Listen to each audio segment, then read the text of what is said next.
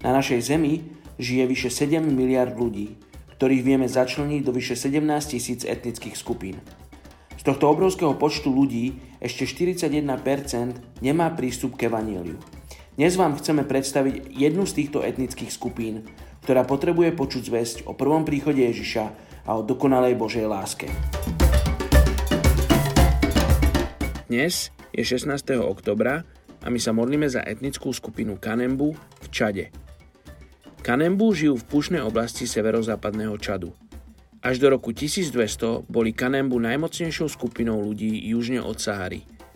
Dnes sú bohaté náleziska na tronu, minerálnej soli, roztrúsené po viac ako 30 tisícoch akroch Čadu.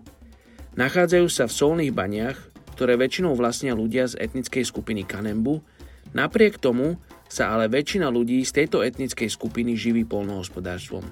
Vegetácia je sezóna, pretože v tejto oblasti ročne prší menej ako 12 cm zrážok.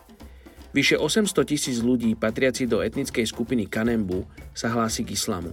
Modlíme sa za kedysi najmocnejšiu etnickú skupinu na juhu Sahary, aby mohli spoznať kráľa kráľov a prijali pozvanie do jeho kráľovstva.